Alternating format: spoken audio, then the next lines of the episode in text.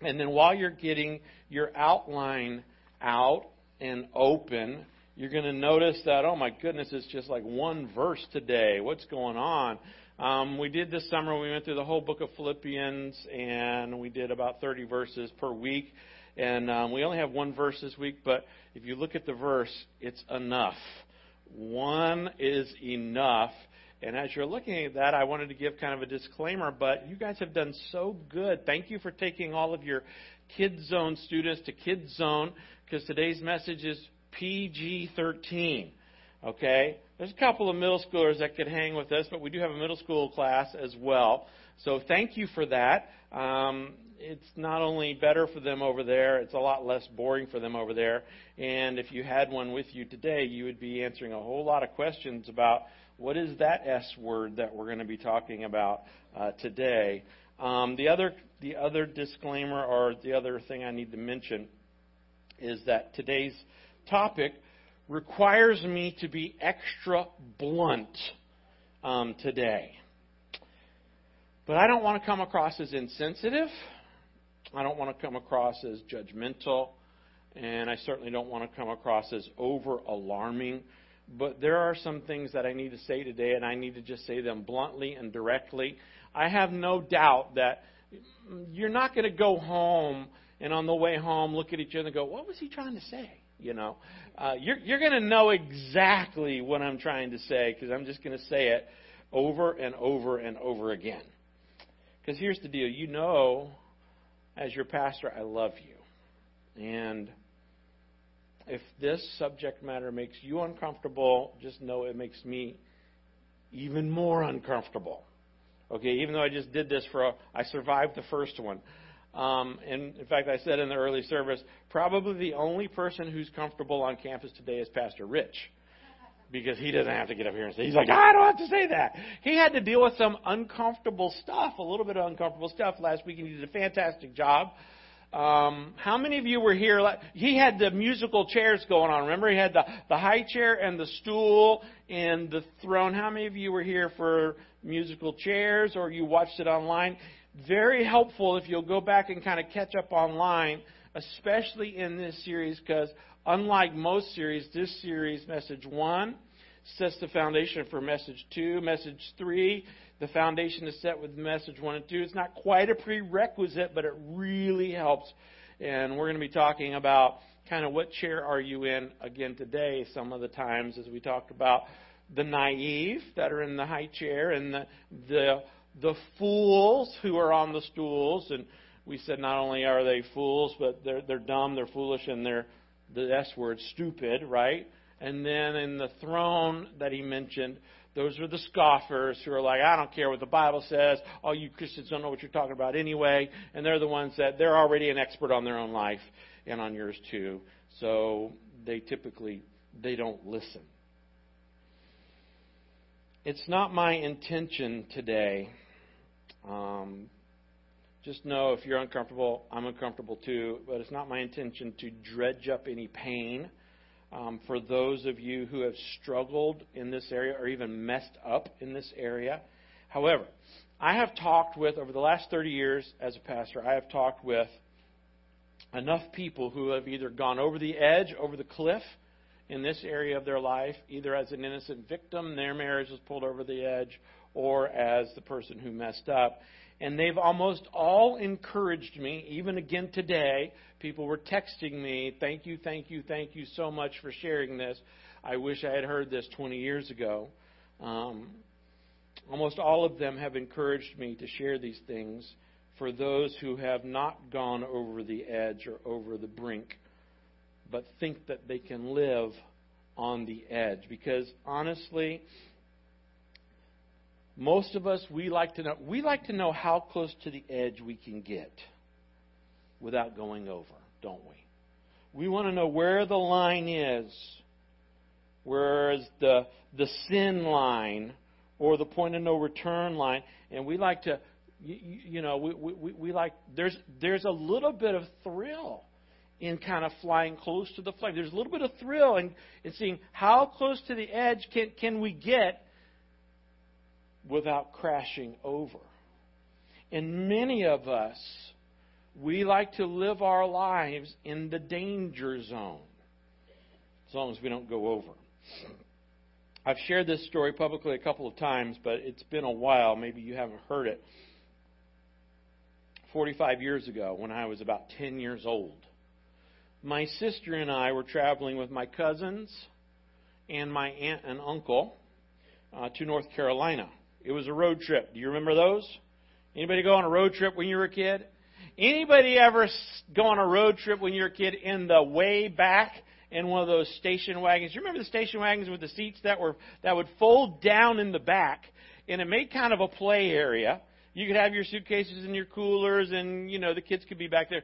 This was before we understood apparently what those seatbelt things were for, right? In my life, seatbelts were just a, a decoration.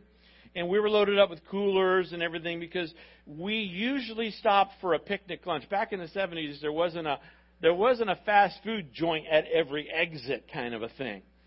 So you would actually stop at a rest area and utilize those picnic tables that are still there. They're made out of concrete. They'll be here till Jesus comes. Um, and we would actually bring our own like peanut butter and jelly and ham or bologna and, and mayonnaise. And we would make our sandwiches. Your kids have no concept of what I'm talking about we would make our sandwiches, cut them in little triangles, and we would eat, you know, at the rest area. It was just a common thing with a lot of people would do this. And on this particular day, we had, we, oh, and by the way, it, it was like that was the only time we stopped was to eat or get gas. There was no other stopping. Did you guys grow up like this? Like you had to do your business when you stopped for lunch or you stopped at the gas station or you were in trouble. You did your business or else. And some of us experienced for or else, and that was terrible. So we had just stopped at this rest area, and we had just finished our lunch, and and uh, our little sisters um, were eight, were seven and eight years old, and me and my cousin, we were a couple of ten year olds. And um, we needed to go to the bathroom. Now, we're 10, so let's face it, we're men. Okay? When you're in two digits, when you go from 9 to 10, you become a man. We took off to the restrooms, and my aunt calls out across the parking lot, Don't talk to strangers! Like, please. We knew that. They taught us that in school. I mean, what do we look like? A couple of kids? We're 10. So we did our business, and we came out of the bathroom, and there was this weirdo guy there. He was bald. He had tattoos all over him.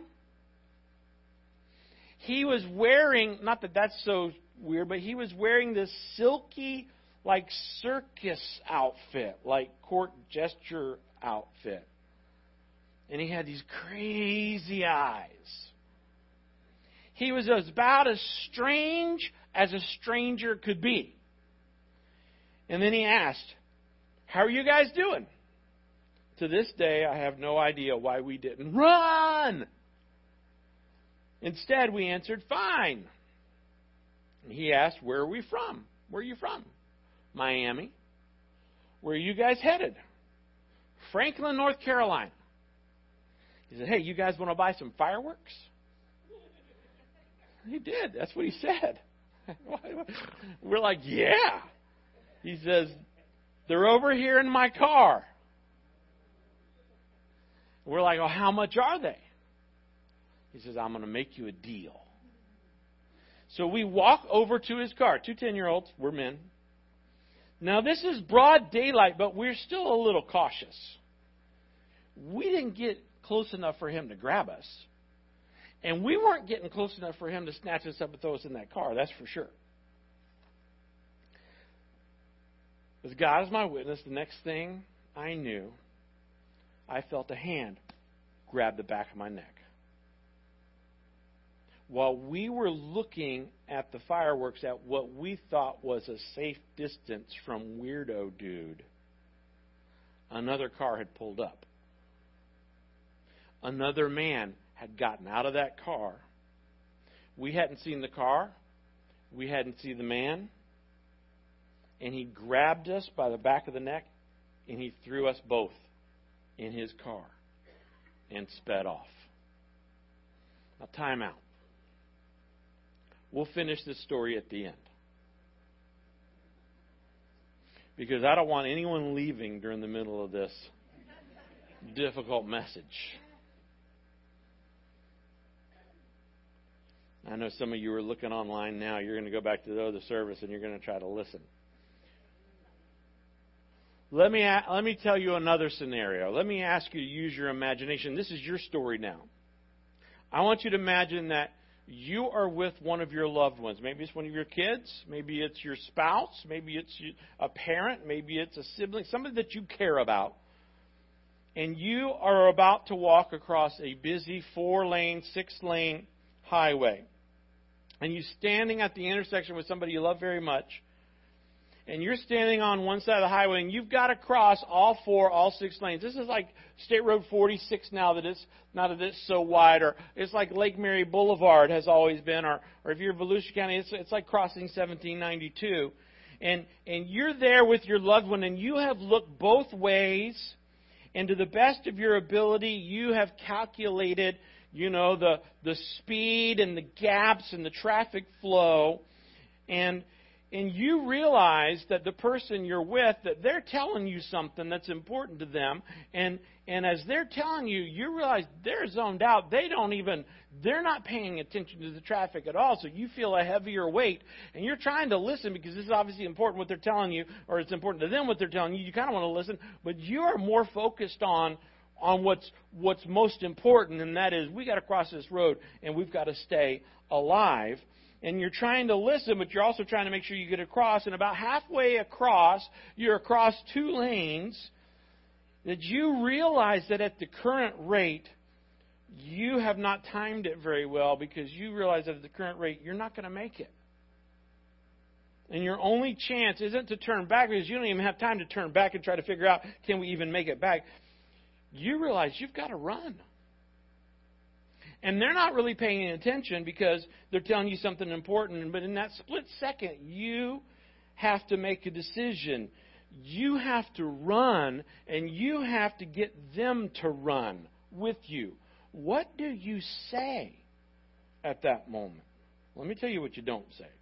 You don't say something like, listen, excuse me, but when you consider the velocity of that dump truck and the traffic that's coming, you you you don't take the what do you you, uh, you know what you say? You say run.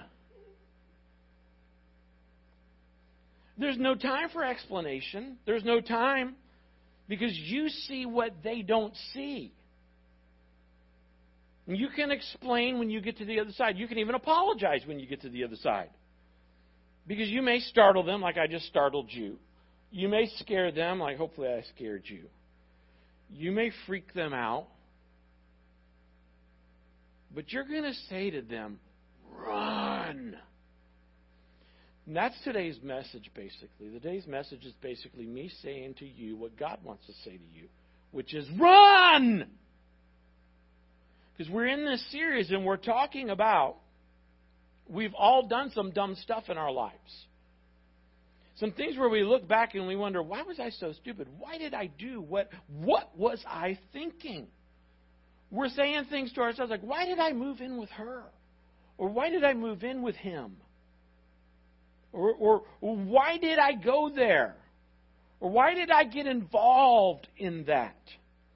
Or why did I marry her? Or why did I marry him? Or why did I marry someone just like him the second time? Or why did I lease that?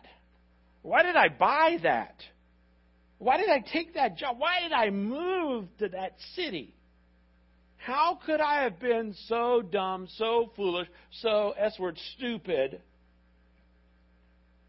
And and then the biggest thing, the biggest regret in our heart when we look back is is we say to ourselves, we should have known better and we watch other people make similar decisions, and we think they ought to know better. In fact, you see people in your world, in your company, in your family, in your life, and you even talk about them with your. I can't believe they're doing that. Can you believe they're not? They should know better. Why can't they see what is so obvious? But you know what? It wasn't obvious to us all those years ago, and it isn't obvious to them today either. We've all done things we regret.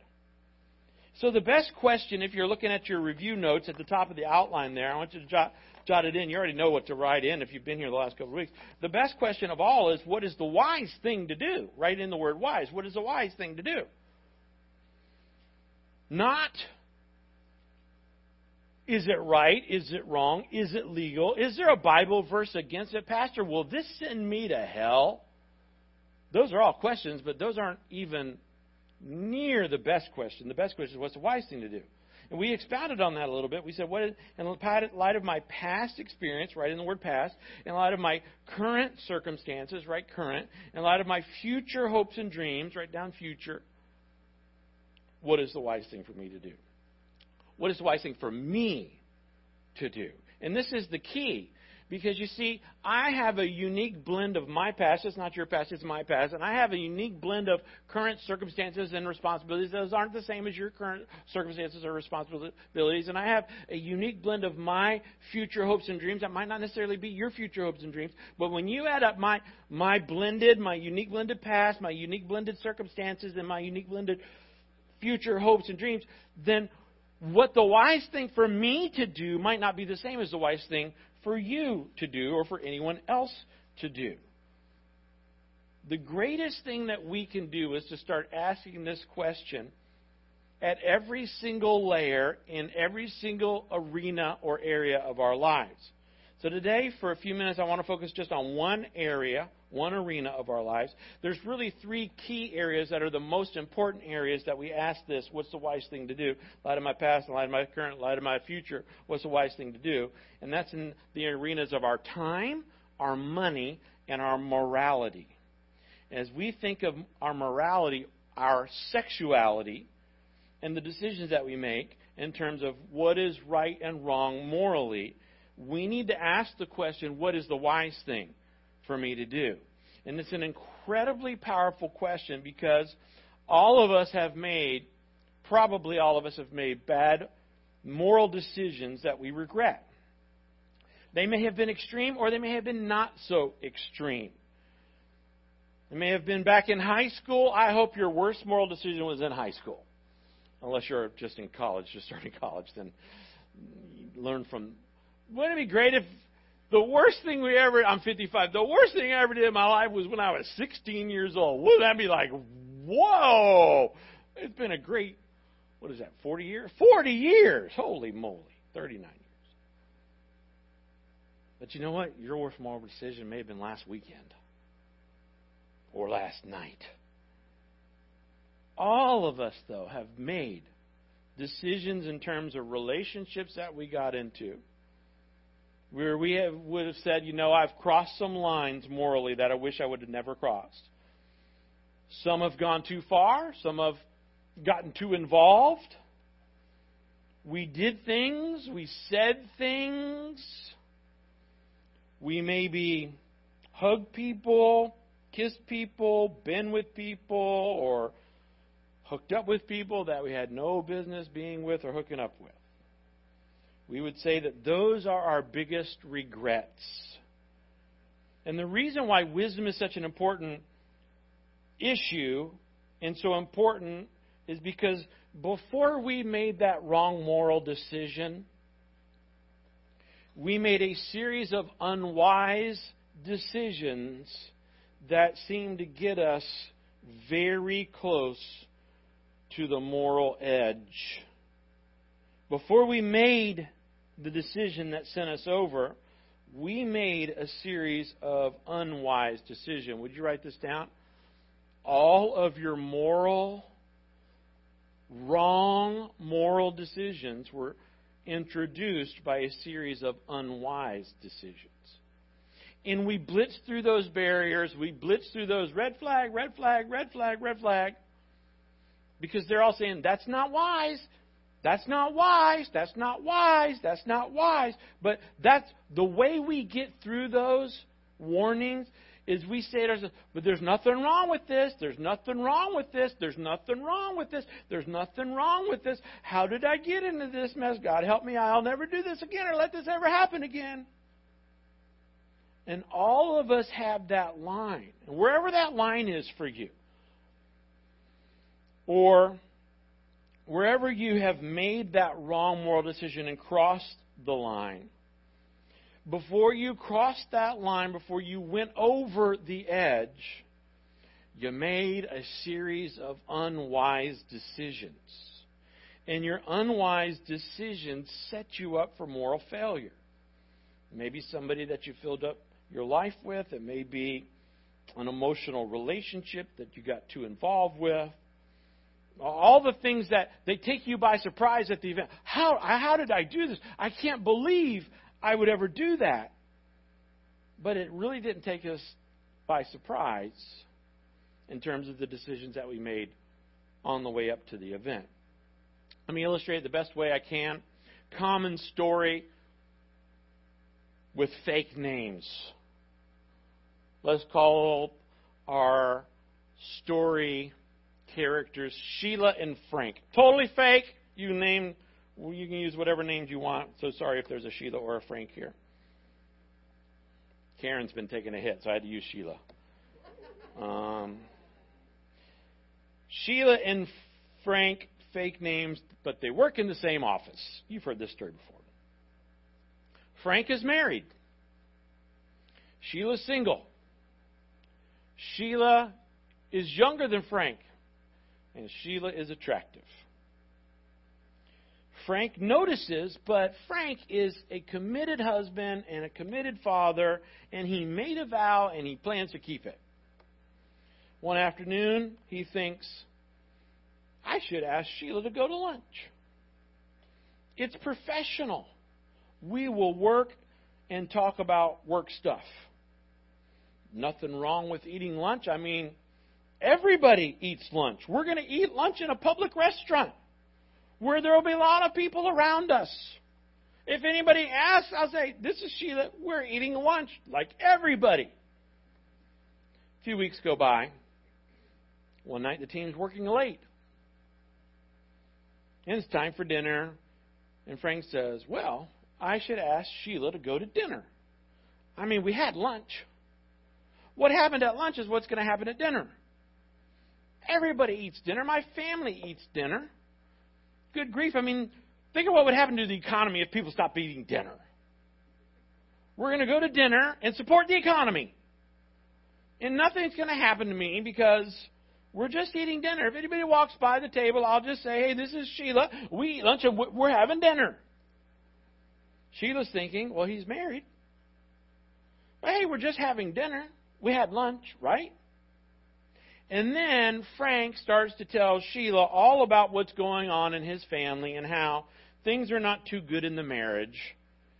And she's thinking, well, nothing wrong with him confiding in me. I'm a friend. I mean, counselors make money doing this. I, am doing this for free. I'm helping this guy out. In fact, I may have some insight to help him with his wife because she doesn't sound like too nice of a person the way he's talking about her. But I'm a listening ear, and everybody needs a listening ear. In fact, I think there's something in the Bible about bearing each other's burdens, and I am bearing Frank's burden. I, I'm just listening and bearing his burden. I, I'm probably getting extra credit for this in heaven at some point. Listening to him talk about his family and his wife, and I'm probably. I mean, I never even patted his hand as much as I wanted to because we're just friends. And we're just having dinner. And eventually that leads to this, but you already know where this is going, right? But at any point in our story, if you or I or any of their friends had, had pulled him aside and said, Frank, Frank, Frank, what are you doing? Sheila, Sheila, what are you thinking? You know what they would have said? Hey, I haven't done anything wrong. We just had lunch. Hey, I haven't done anything wrong. We just had dinner. Hey, you know, I'm just listening. We're just friends. We have not crossed any lines. We have not done anything wrong. We have not crossed any moral boundaries. We have not done anything wrong. But you hear this story and you already know where it's going. Because one night she invites him in. There's nothing wrong with going inside someone's home. And, and, and what is one hug? I mean, everybody hugs. I've seen people hug at church. Again, another religious experience. And it goes on and on. I don't need to finish the story, but here's my point. Every wrong moral decision is always introduced by a series of unwise decisions. And if you're on the high chair, it's just because you're naive. And if you're on the stool, it's because you're foolish and you think it'll never happen to me. Or if you're on the throne, you don't really care what the Bible says or God says. You're not one to be wise. You already know it all anyway. Here's what I want you to write down. We justify our unwise decisions with this justification. There is nothing wrong here. That's what we say to justify the one wise decisions that pull us closer and closer and closer to the edge. Hey, there's nothing wrong. This isn't sinful. There's no Bible verse against this. I'm not doing anything wrong. And here's the problem. Is this wrong? Is this the wrong thing to do? Is the wrong question to ask. That's why the best question ever is what is the wise thing for Frank? to do? What is the wise thing for Sheila to do? What is the wise thing for me to do? Because the wise thing will lead you away from moral disaster. The wise thing will keep you far from the edge and far from the cliff. When you find yourself in a situation where you've gone too far in a relationship, maybe it's just emotional. Or maybe it's just a little bit physical. Not physical all the way physical, but way too physical considering you're married, or she's married, or you're both married but not to each other. You got yourself into this by a series of unwise decisions that led you to the brink of disaster. And you got to the brink of disaster, and then it was just blink. It didn't take much to send you over the edge because you've been living your life morally on the edge. And when you find yourself saying, How did this happen? I'll tell you how it happens. It's always the same. You ignored the principle of wisdom. You justified it every step of the way, all the way to the edge of the cliff, to the brink of disaster, because it wasn't wrong. So you thought it was right. But you were asking the wrong question. And consequently, you were in the wrong place at the wrong time, probably with the wrong people. So here's what I want you to write down. In us is a desire to know exactly where the line is at every level. We want to know how far is too far? How far do the consequences kick in? How much fun can I have without it being sin? The way they ask me as a pastor is, is there a Bible verse against this? Or some people will say, is doing this going to send me to hell? We want to live right there, right, right at the edge where I can, I can see over the line, but I don't want to go over the line. Anybody remember high school? I, I went to high school in the 80s. That seems like so long ago. 35th, 35th. Wow. 35th reunion coming up. Seems like a long, no, 37th reunion, 35th anniversary, wedding anniversary. Oh my goodness. I just aged two years before your eyes. We, remember, did any of you have a curfew in high school? Remember when you turned 16, you got the keys to the car? Some of you. Did you have a cur- Did anybody have a curfew? Am I the only one who had a curfew? Yeah. So I don't know when your curfew was.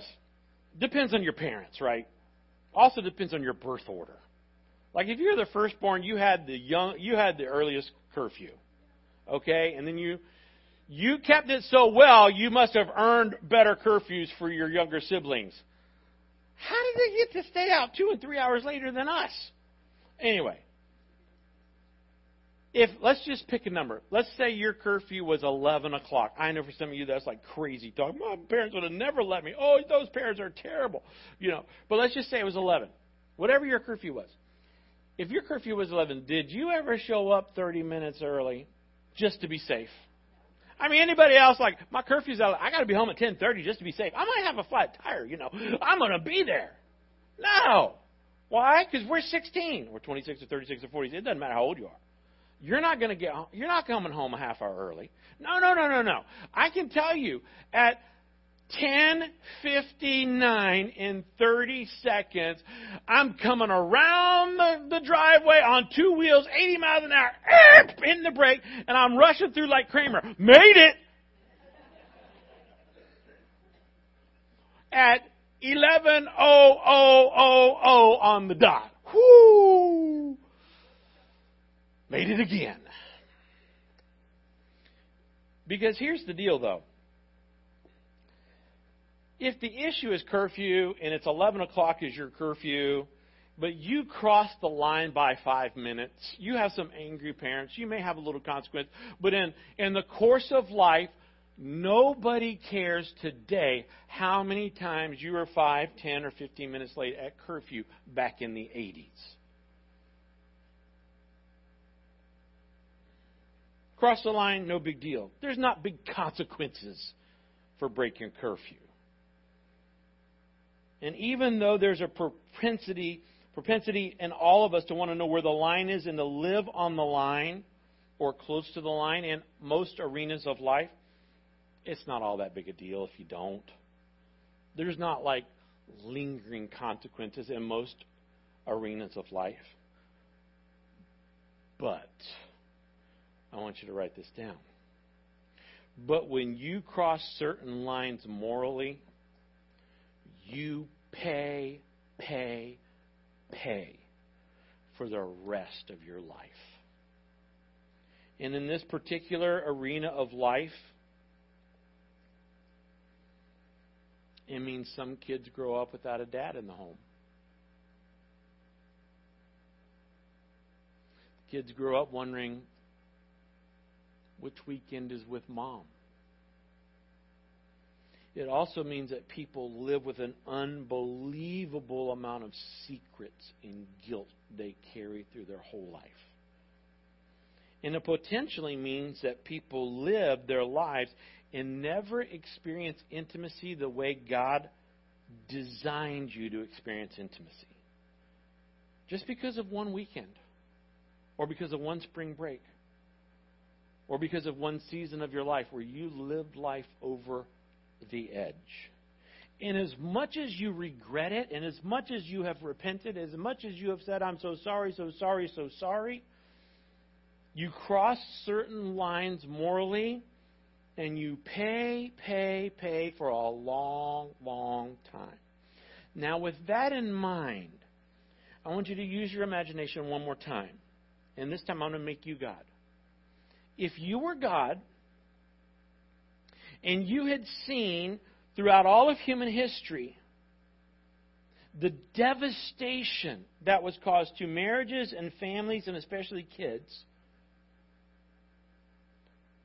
by people abusing this gift, this gift of intimacy. If you were God and you had seen all of the devastation, what would you say about this issue of immorality? You've seen all the kids that have grown up confused because of it. Can I tell you what you would say? You would say, Run! And God would say to you, Run! Because I see what you don't see. And while you're busy talking, talking, talking, and living, living, living, I see the dump truck coming and I don't have the time, I don't have the margin, I don't have the the the space to explain everything to you. You're not old enough, you're still in a high chair, you're not you're not wise enough, you're still on the stool. to understand it anyway. So I'm just telling you to run. And some of us do run. We run because we trust our Heavenly Father. And others, like little children in the high chair, say, Why? And as a parent, you know what this is like with your own kids. How many times have I tried to warn my kids? Listen, I overwarned my kids because of my life experience and walking through so much tragedy with so many dozens and dozens and dozens of families. I, my kids call me the prophet of doom, okay?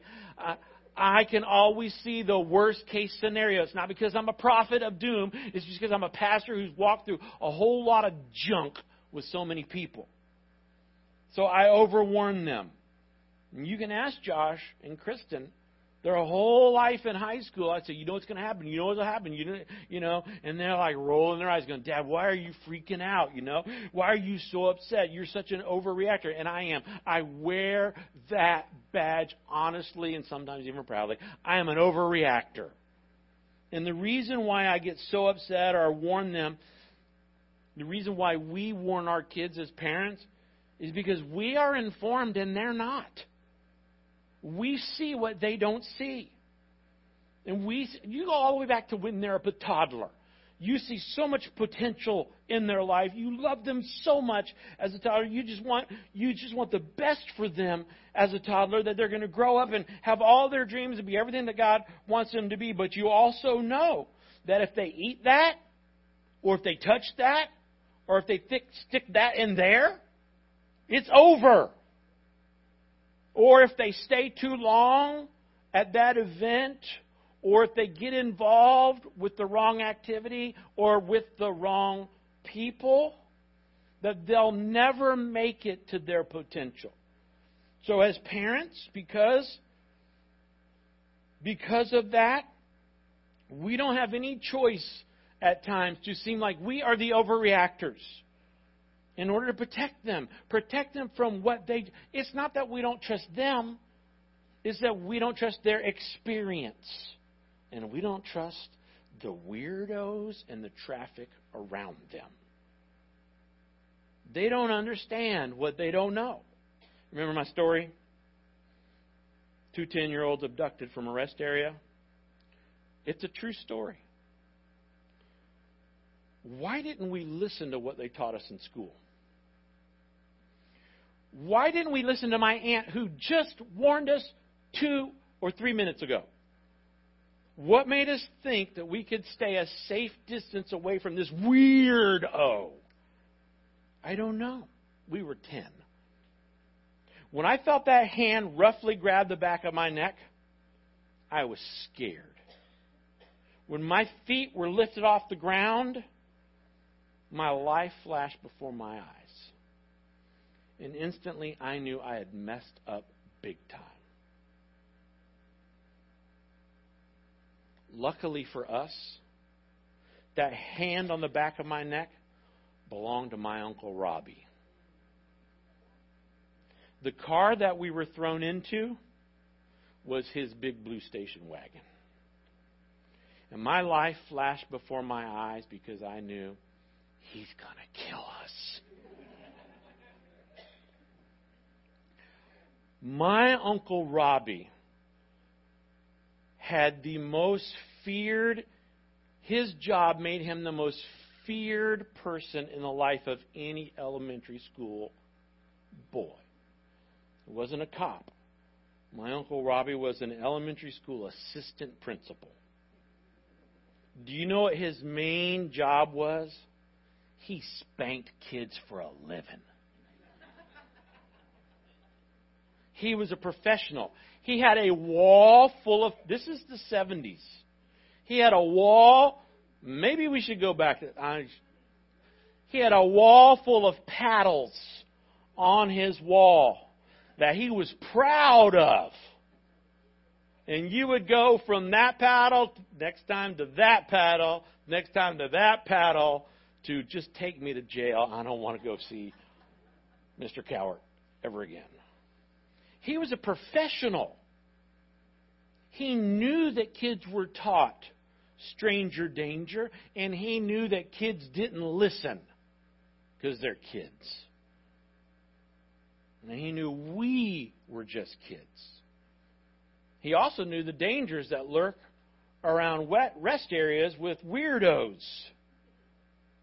So he watched us go to the bathroom. And he watched us come out. And he watched weirdo dude in the silk jumper walk towards us. And then to his not so amazement, he watched his son and his nephew walk over to weirdo dude's car. He promptly got in his car. He sped way too fast in a parking lot. He slammed on his brakes and he grabbed us and threw us in the car without saying a word. Now, it was plain daylight, and if cell phones had been around back then, everybody would have had a video and everybody would have called 911, the FBI, and Homeland Security. DCF would have been on their way.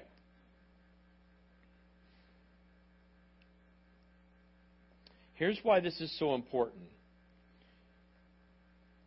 If you're not a religious person, if you're not a Christ follower, what you need to understand is this, okay? Because I know it probably doesn't make sense to you. But the truth is, what the Bible says what it says about sex, not because God is against sex. You realize God invented sex.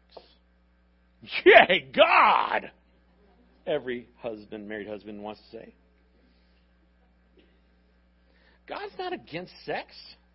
He's for it. He's not against you. He's for you. But if you fool around with this unbelievable gift from God and you abuse it, it will hurt you and hurt those around you, and you may pay for the rest of your life and their life. And if you were God and you knew all the potential consequences for abusing this incredible gift, what could you possibly say but run? And throughout the whole Old Testament and the whole New Testament, over and over and over again, prophets and teachers and apostles and Jesus himself all say, when it comes to this thing, this one thing, this morality, don't you dare dance on the line. You will lose and you will pay a price. So if you have your outline, I want to give you just the one verse. It's going to be plenty. 1 Corinthians 6, 18, verse written by Paul to the Christians in the first century that were in Corinth. And he's writing to a very pagan culture, a very immoral culture. We've talked about that before. And this is what God says to you and to me and to them and to us about sexual immorality. Run from sexual sin. Any questions there? Any any clarification? Do you need me to give you the Greek word for run?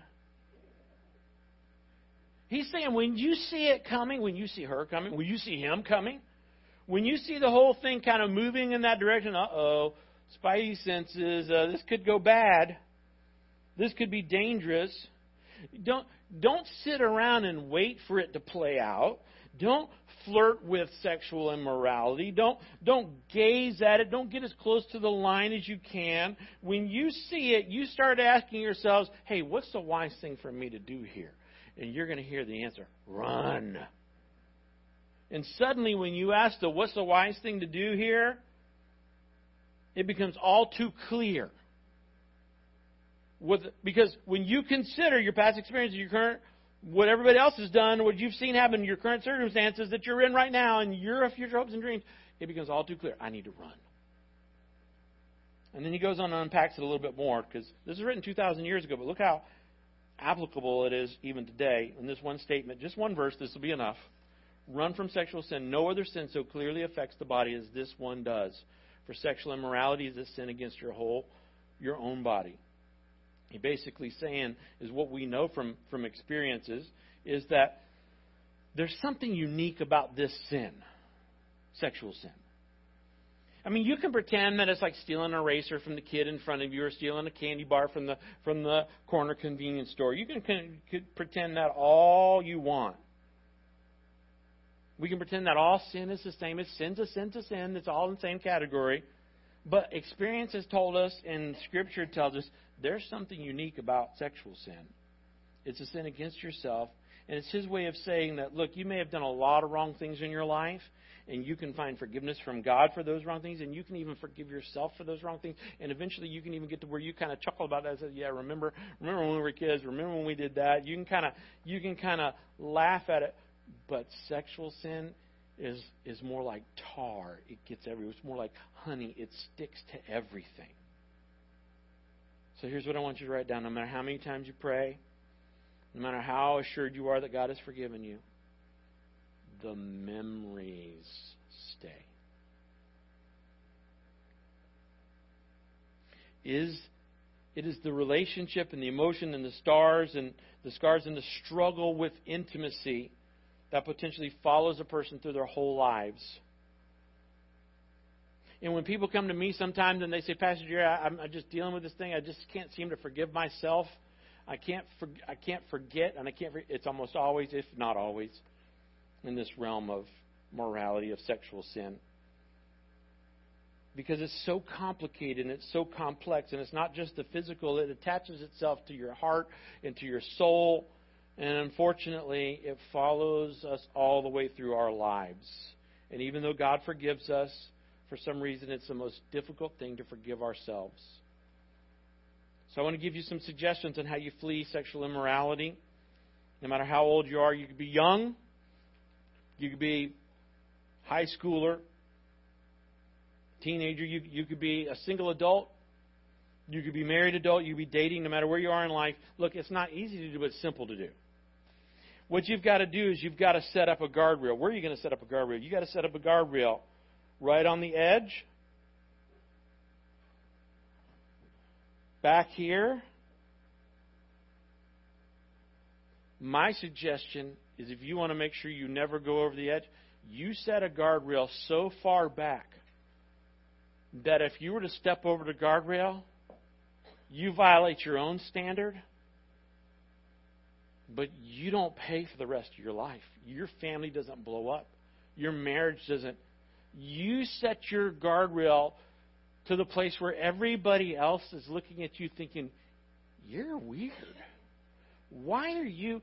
You're unreasonable. You're an overreactor. You want your kids and their friends all rolling their eyes, going, Oh my God, your parents are just. Why are they so cautious in that area. So I want to give you this because that's how you walk wisely. What is the wise thing to do in light of how people get involved with other people? With people that they shouldn't get involved with. What's the wise thing to do? And the only way to follow through and apply these standards were to say, you know what, I'm going to set my goal so that if I were to compromise, there's no real consequences. I, I violated my standard one, two, three, four times, but in a lifetime, and, and there's no consequences at all. This is my own list from walking through with dozens and dozens and dozens of people whose marriages have blown up over an affair, over immorality. And almost all of most of them are divorced today or they're still putting the pieces back together. My own list, but I want to challenge you with these. Chatting online or Facebooking with members of the opposite sex. I have seen many marriages end over this. Is it wrong to chat online with a member of the opposite sex? No. Is it wrong to Facebook with a member of the opposite sex? No. Is it wise? You got to decide meals with the opposite sex, eating at a restaurant, going out to eat with someone of the opposite sex that you're not married to. Is that wrong? I don't think it's wrong to eat. I don't think it's wrong. Is it wise? You got to make up your mind. Texting relationship with members of the opposite sex. By the way, just let me say this. I'm being blunt, might as well go for it. Your spouse should know the password to your smartphone to unlock it. If your spouse does not know the password, and if you don't know the password to your spouse's phone, by the end of the day, you need to give her that code. You need to give him that code. And I know some of you are panicked. You're thinking, that only gives me all day to clear out all the stuff. You, sir, are already over the line.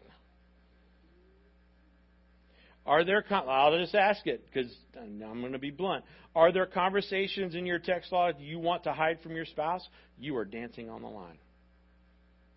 Are there conversations you say, no, there's not? Yeah.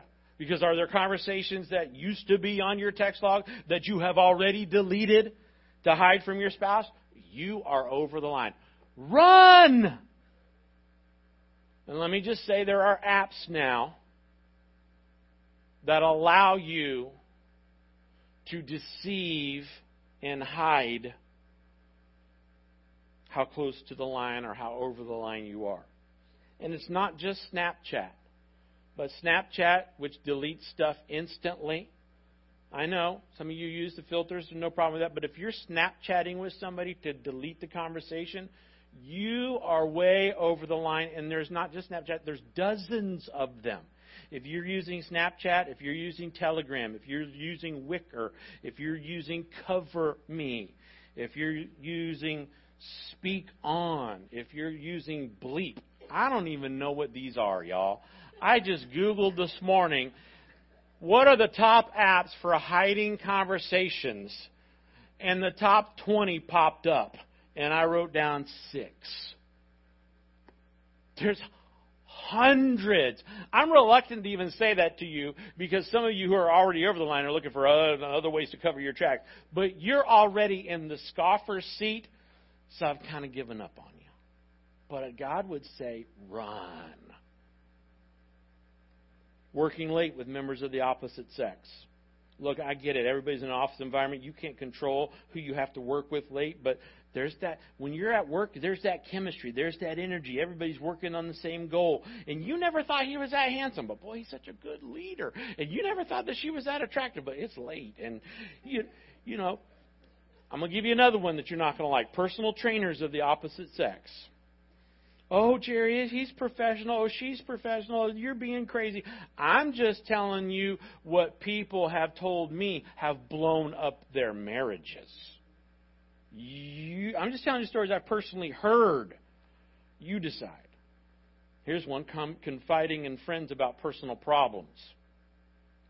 Hey, if you've got a friend who's of the opposite sex and he or she starts telling you about their dysfunctional marriage, you just look at them and say, Stop right there. Use that tone, please. You said, But that'll hurt their feelings. Yes, it will. Hurt their feelings. And don't hurt your marriage. And don't hurt your kids. And don't hurt your family. Tell them to get a counselor. You're not a counselor.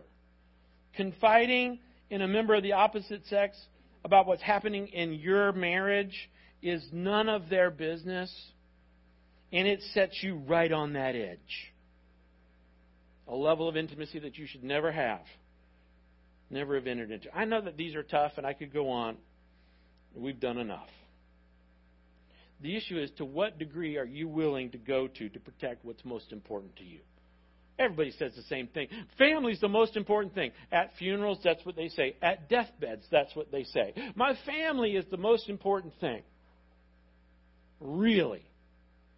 What degree would you go to to go the extra mile to protect what you're going to say someday is the most important thing?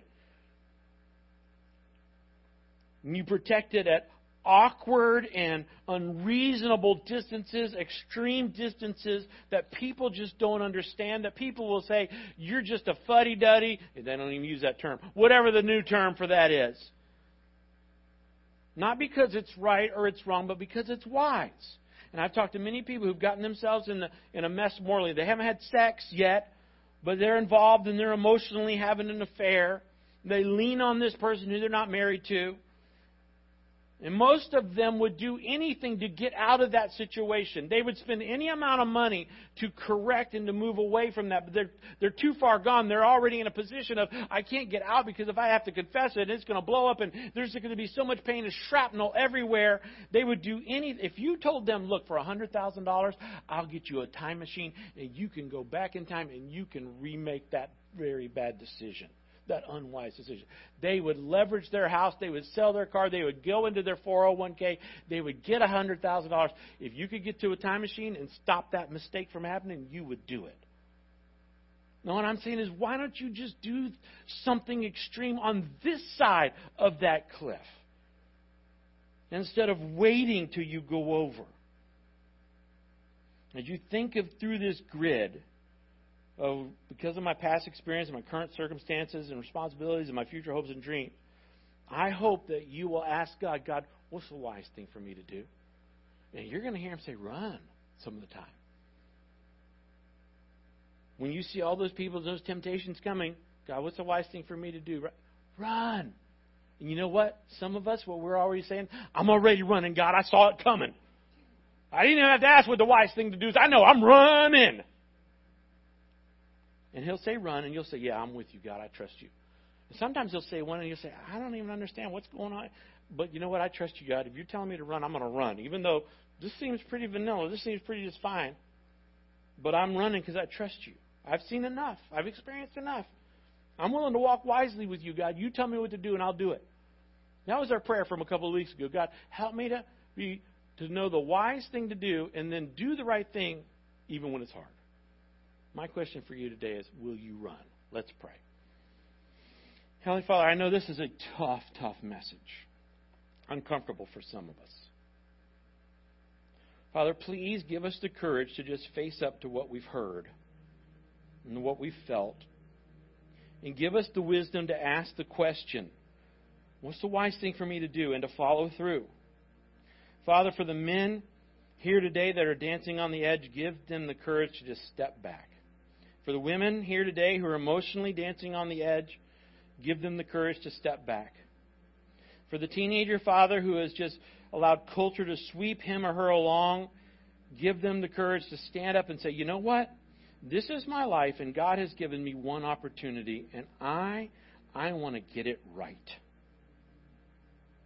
Father, just give us the courage to face the onslaught of culture and to find the safe place to remove us from the edge, far away from the edge, for the sake of our marriages and for the sake of our kids and for the sake of our future marriages or kids.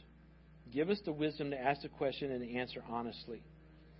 To pray the prayer every day God, give me the wisdom to know what's right and the courage to do what's right, even when it's hard. God, help us to all do that. In Jesus' name we pray. Amen.